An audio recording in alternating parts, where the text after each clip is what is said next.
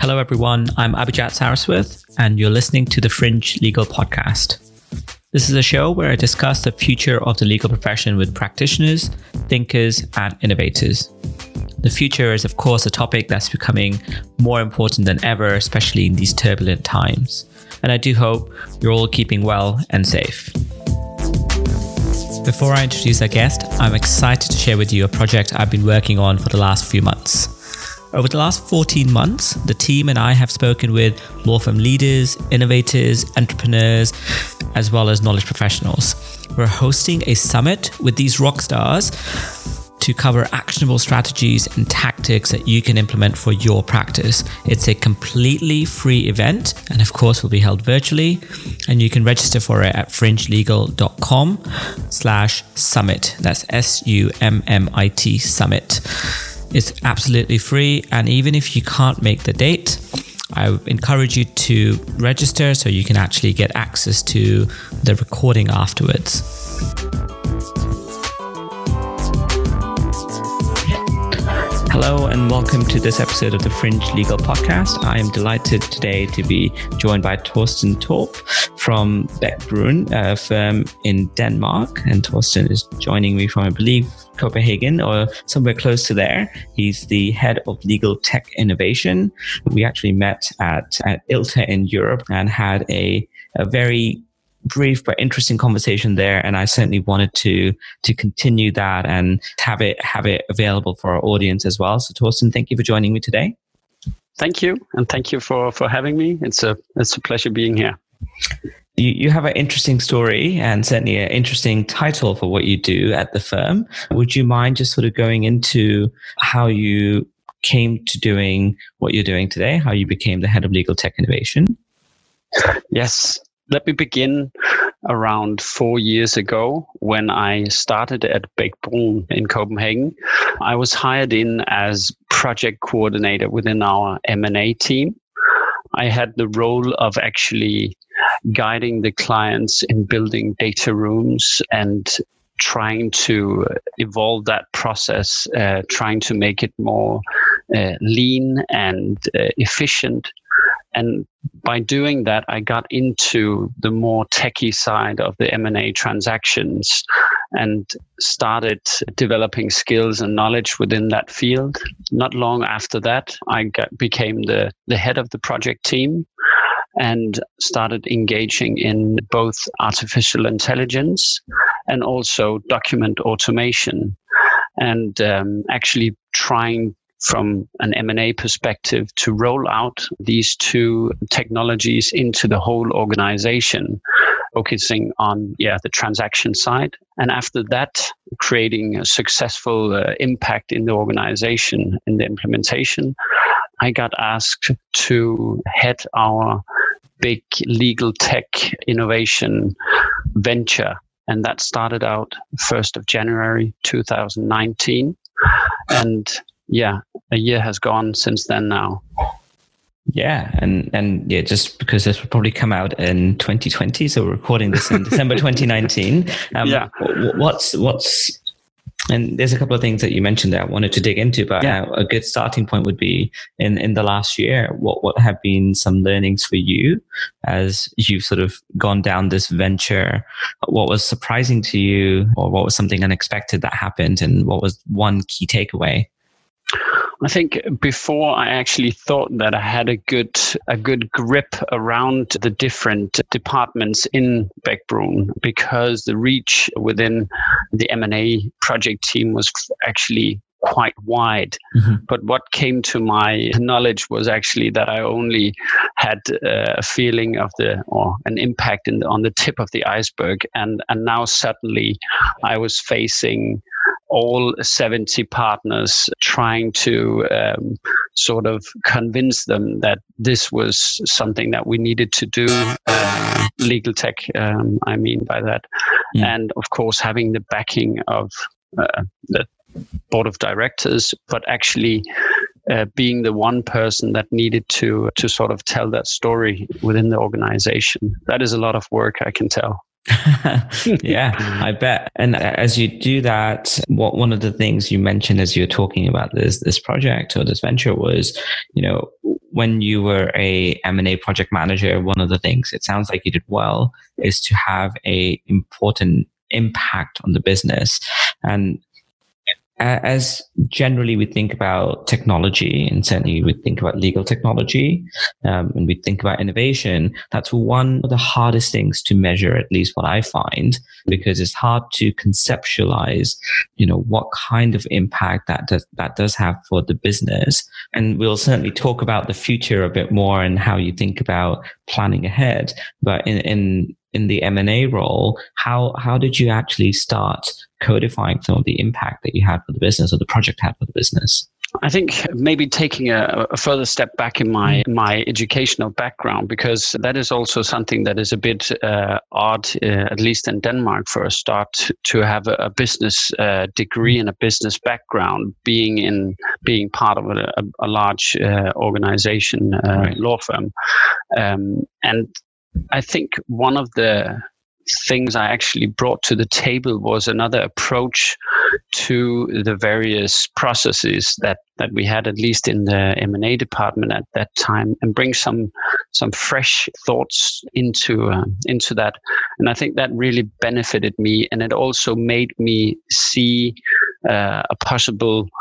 Um, point in terms of, of these projects and actually trying to I would say building business cases around the use of AI technology, always trying to find new ways and, and also prove the concept. So, for instance, taking AI and putting it into a department where it actually never was intended uh, right. at first, and then actually measuring afterwards evaluating and measuring the impact of the time we actually saved, measuring that we were able to get a, a task or a case that we wouldn't have been able to get before. Mm-hmm. So really rethinking the whole process of yeah project management, how to conceptualize, building the business case, and how to engage with with the client uh, together with the lawyers.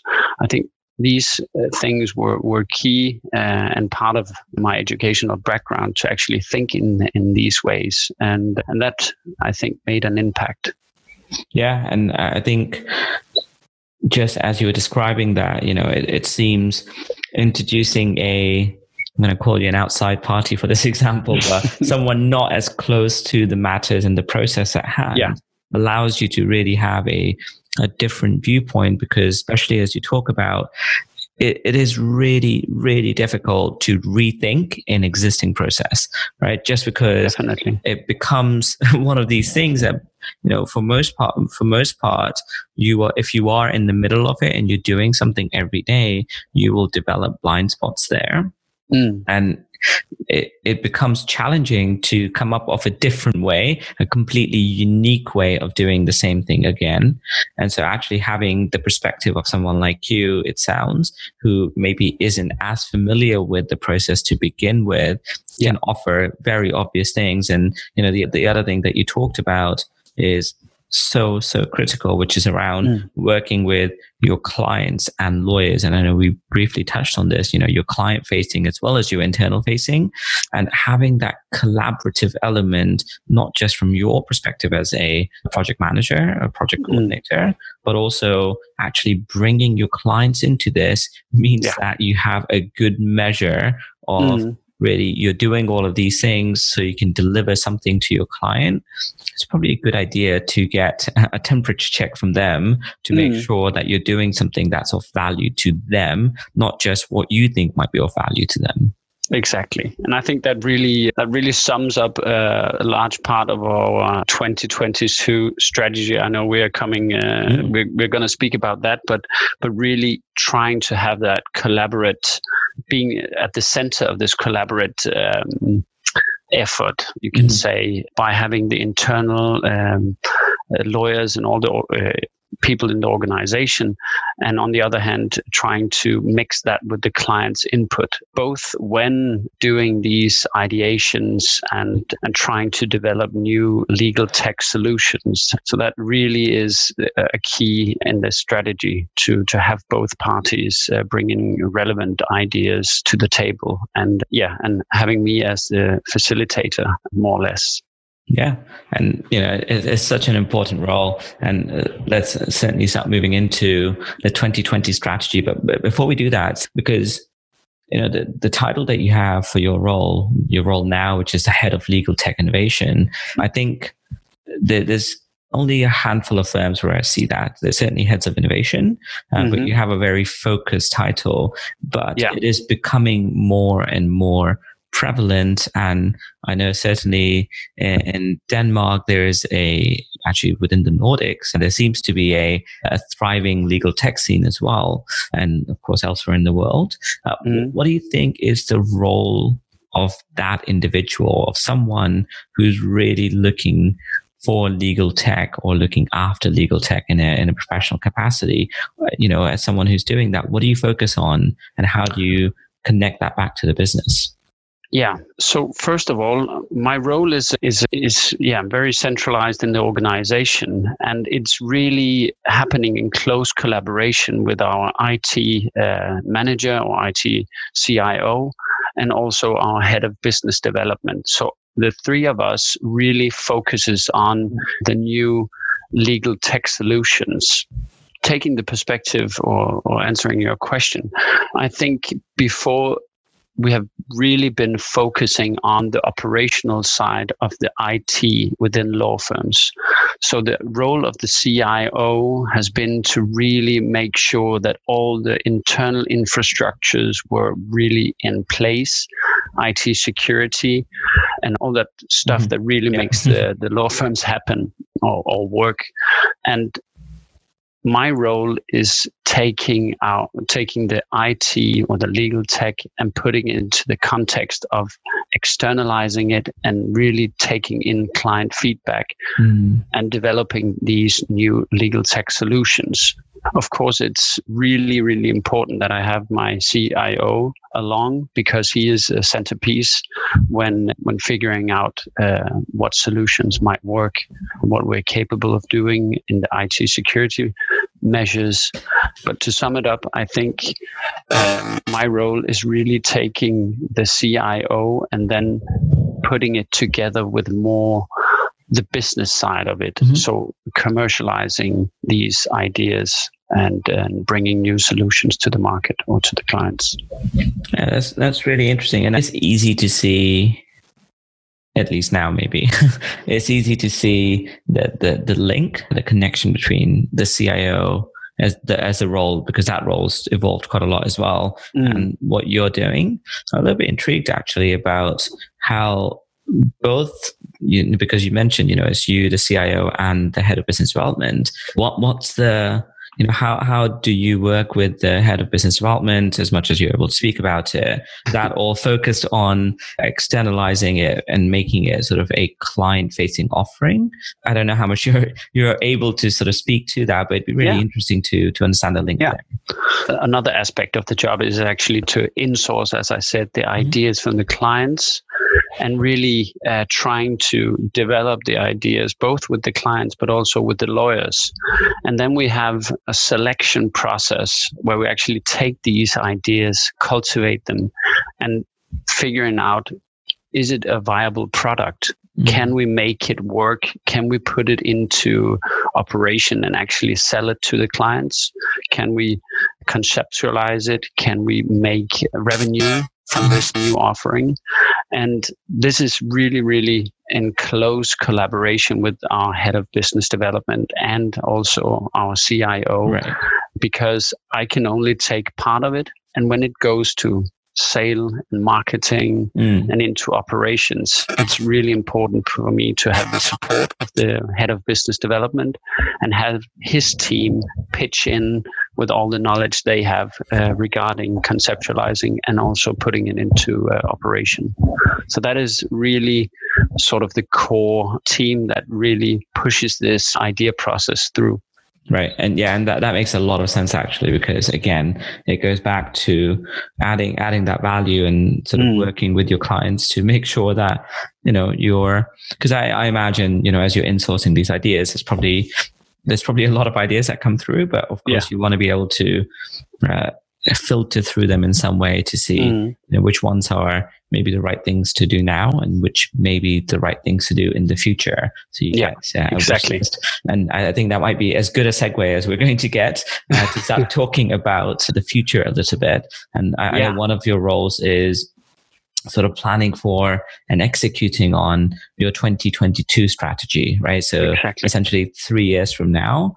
Um, yeah. And that's really interesting because, I mean, all, most businesses will have something like that. Uh, but especially within technology, with, with a landscape that's sort of shifting so quickly, mm. how do you, how do you do that? How do you start thinking through, and I'm sure it's a group effort by no doubt, mm-hmm. but how do you start thinking through, you know, what's important now? What do you need to plan for within the next 12 months? And yeah. then for the next 36 months? So I'm actually looking at my my screen right now and and looking at the pipeline of our ideas because that really sort of uh, sums up uh, our roadmap for at least the next 12 months because mm-hmm. we have ideas, new ideas that we want to cultivate, and we also look at the ideas from the perspective of uh, how big an idea is it? Is it a moonshot? Is it a small idea but with good revenue potential. Mm. So uh, it's really building up this pipeline of new ideas that are going from good to great, and yeah. then thinking the whole launch process uh, of these ideas of course then so that that would be the the short term um, the long term is of course that we have sort of the end goal in uh, in 2022 which is set by the the board mm-hmm. uh, in Bech-Bruun and then of course it's our role to deliver on that end goal. And this is done in close collaboration with my boss, CFO, and also our CEO. So we actually meet once every three weeks mm-hmm. um, and actually talk through all the ideas, talk about the strategy, talk about how we can actually deliver on it in the best way possible. So so it's it's it's really about talking through yeah the ideas and the things that we want to want to do and then we correct it as we go because it's really as you said it's really hard to to say what is going to happen next year and you also mentioned a little bit about the the legal tech landscape that mm. we are uh, in the Nordics, which is booming at the moment, and it's really hard to to figure out what um, what the next step is. Yeah. Um, a thing that I can actually say, which is it's not it's very new news. Mm-hmm. Actually, we just uh, bought a digital company, uh, which we call uh, Dot Legal. We bought it about a month ago, Oh, really? So this is um, and, this is actually legal. That's awesome. Congratulations. Yeah. No, I think uh, this is uh, another dot legal. Ah. okay. um, same name but uh, different company. Um, okay. Uh, spelled. I think this is just with the the dot, uh, not spelled out. But yeah. And what's the what's the what's the reasoning behind the the purchase of this company? The reason is really to have this extra muscle in terms of developing ideas. This year, we came out with two different products. One of them, we actually developed our own together with a software company. We want to do more of uh, of this kind of stuff. So we we saw it as a huge benefit to the whole process of developing these ideas that we actually can insource the resources that we need, uh, and now we have that capability of of actually doing that. So it it means that we can quicker come to market with new ideas, uh, new products to our clients, and also strengthen uh, the co-creation that we want to do with the clients. Um, and I think this might be, this may potentially have answered one of the questions I was going to ask you, which is around. So you, mentioned that you, of course, have a pipeline of ideas. They go from good to great, uh, and they range from being moonshot ideas yeah more projects. And I was going to ask you, could you maybe give an example of not what, what's on the list for the future, uh, but certainly mm. what may have been in the list for the last 12 months um, yes. that has come to fruition, just, mm. just so it, it'd be good to get an understanding of what kinds of things actually live on this list.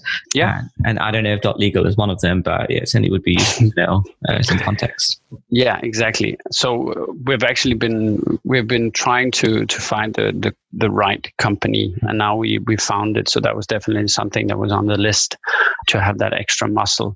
What we what we actually had on the the list before we launched our legal tech innovation department, mm-hmm. we worked yeah, since last summer actually on on an idea that we launched in or released in uh, in February this year, and it's uh, GDPR uh, product that actually can make sure or automates the process of auditing your data processes. So this is again really the, an essential uh, part of what we want to do to take a process and automate it. This was auditing data processes was not something that we would ever be uh, asked to do because it's it's a really costly process. Yeah, um, and we are simply too expensive to carry out that task for the clients. So what we actually did was trying to figure out how can we decompose this process mm-hmm. and build it up in a digital way and then bring it to the clients to make it more effective, to make it more lean, and actually also document that you have been auditing all of your uh, data processes. And we're, I would say, a bit proud that we can 10 months in in the the sales we can mm-hmm. say that we almost break even on our investment so this is really i think one of the great stories where we've been able to actually bring in uh, the specialist uh, knowledge from our lawyers, combine it with business development, IT setup, collaboration with clients, and also software developers. Mm-hmm. And actually bring a product to the market that that has a place out there and, and really is an extension of the services that we provide to our clients today.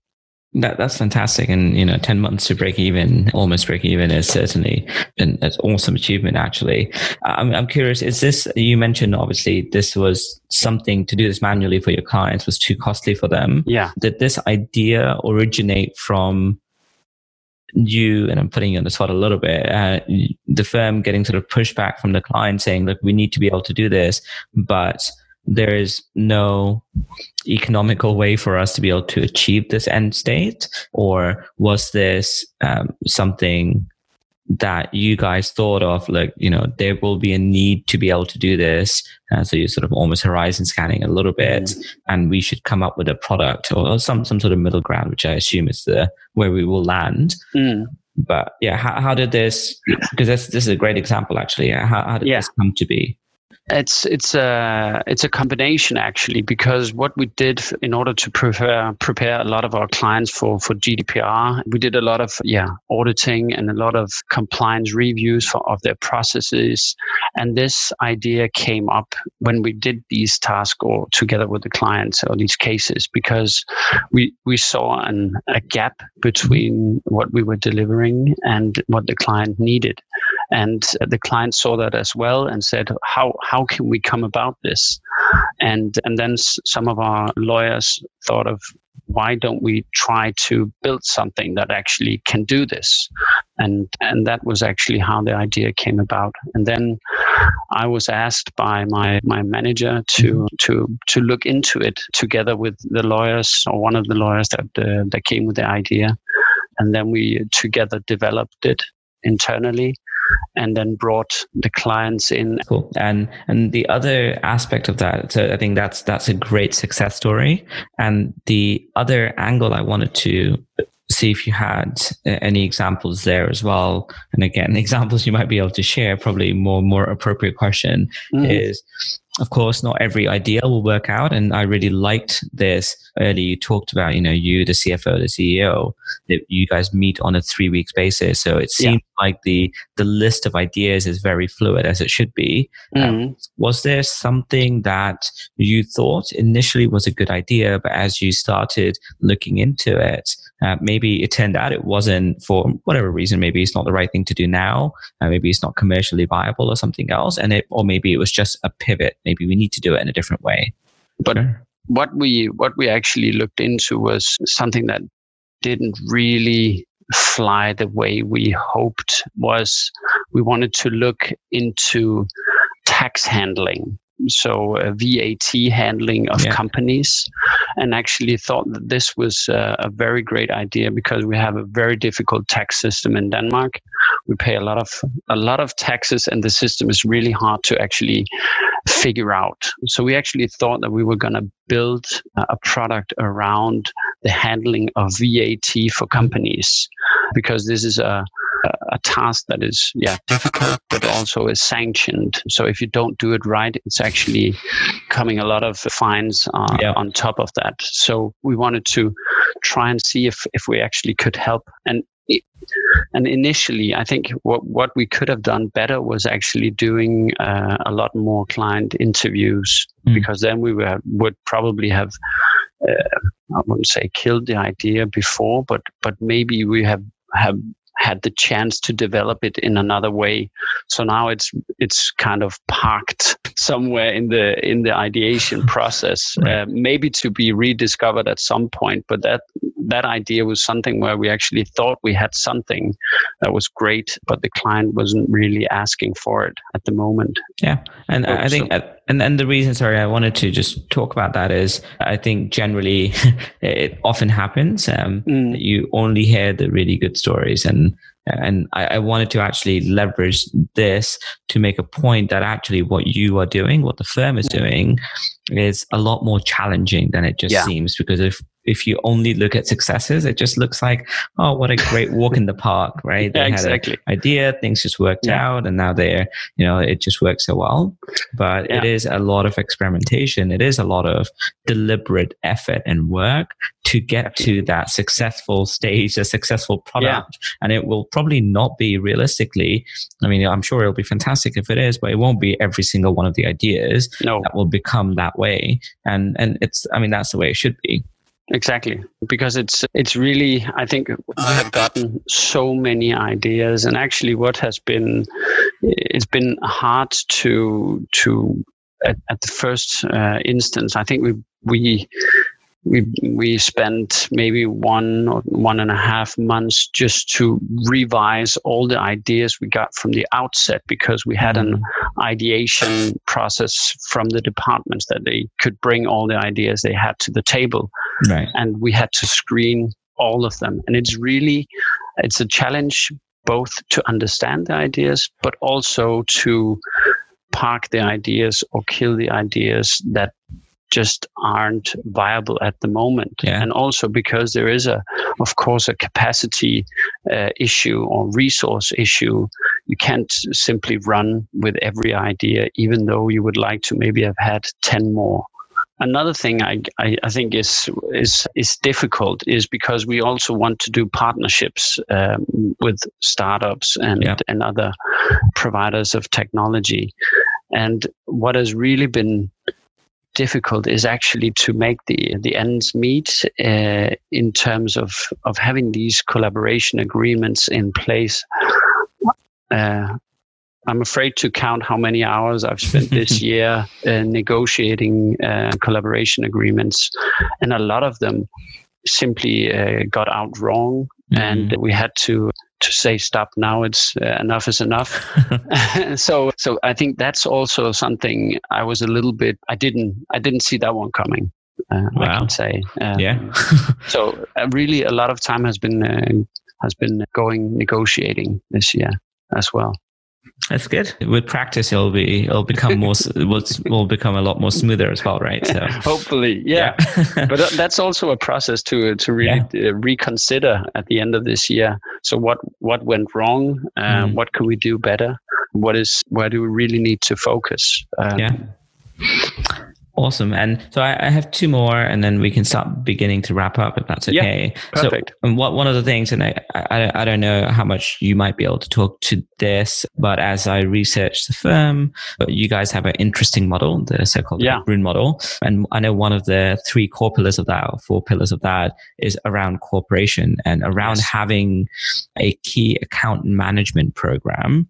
Yes. Um, and, and in fact, actually, I think some firms have this, but it would be interesting to hear from you what, you know, how that key account management program functions at a high level, really why it exists and what kinds of benefits it brings to your clients that you hear from them, right? Not not the perceived benefits from your point of view, but what does they actually feedback to you if you have I don't know if you're able to speak to either of these things.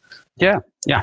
So um we have yeah our key account management program which consists of our priority clients and our strategic clients. And it's really um, a good way for us to talk to our clients to engage with our clients. So there is a team set up of primarily partners and and also associates and senior associates from various practice uh, areas within Bruun and it really yeah, it's really about serving the client in the best way possible and having a broader connection to to the various departments within Bech-Bruun from the client side. Uh, and it's really yeah about collaborating. And I think having the key account management team and also the set of, of uh, legal tech innovation mm. and and wanting to have co-creation as as part of it really makes my job easier to engage with the clients and also have the lawyers taking part in that journey and that is a really big focus for for the company in 2020 uh, if we want to break down the strategy a little bit that is really to focus on these uh, key account clients and the co-creation together with them so actually mixing legal tech innovation mm-hmm. with the key account management teams and the clients because then we have uh, all the the the important uh, stakeholders together that that's great, and and the reason I was asking is. Uh, you know, we we as a business, on the company I work for, other than the podcast, it, we we have something along those lines. And really, my, my view on this, and very much my personal view on this, is this allows you know having this kind of program allows you to be able to with those strategic clients really get down to the nitty gritty of what's important to their businesses, right? What mm. do the clients yeah. care about, right? Exactly. How do they, how do they want to service their clients, yeah. and then be able to make sure that there is that there is no disconnect in how what you're providing them, whether it's advice, opinion, legal, uh, legal yes. expertise, actually becomes the most valuable for them, mm. and also this allows you at least in in theory to have those strategic discussions yes. and to keep them in the loop about this is what's coming next. So mm. if you are one of my key accounts clients so to speak it's my role to inform you hey these are the things that's changing in legal technology right? Yes. Um, you are working with us. I work with hundreds and hundreds of firms or my team does. This is the trend i'm starting to see that shifting these are the things that you should be aware of. And and these are maybe things that we can provide for you mm-hmm. or maybe these are things that you know you need to just be mindful of because frankly your clients will ask for that. The law yeah. firms that you work with will be asking for that and so on. And I, I assume a similar sort of thing right as you're focusing on legal tech and how this is how we are leveraging and cooperating and collaborating with you to deliver work to you in a, at a fast rate and, and higher quality and so on. Exactly uh, that really, really sums it up. And actually, yeah, uh, one of my first meetings when I get back from from Christmas holiday is actually together with one of our uh, uh larger clients mm-hmm. um, to actually not present uh, a specific product of ours, a legal tech product, but actually having a conversation around how could this legal tech journey that we are uh, on benefit the client and how can it actually fit? This is not just about selling products. This is about how can we serve the, the client in the best way possible taking their their strategic direction into account but also ours and actually building that close collaboration around uh, legal tech. Absolutely. And i think in in coming to a close, uh, the next, as you've had so much um, experience in M and A and and corporate, what, what do you think?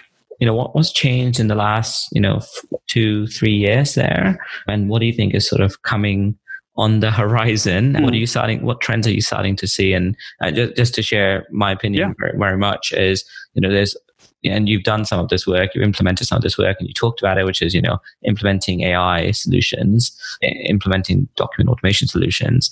Yeah, um, what and generally just actually a, a, higher level of infusion of mm. tech in, in that mm. space is becoming quite common, and a lot of the tech there is becoming it's coming in terms of client facing tech, right? Because a lot mm. of the tech sometimes yeah. is hidden away and exactly. you can just use it to, to just better your internal processes to deliver a higher thing to a client. But now there's more and more technology available.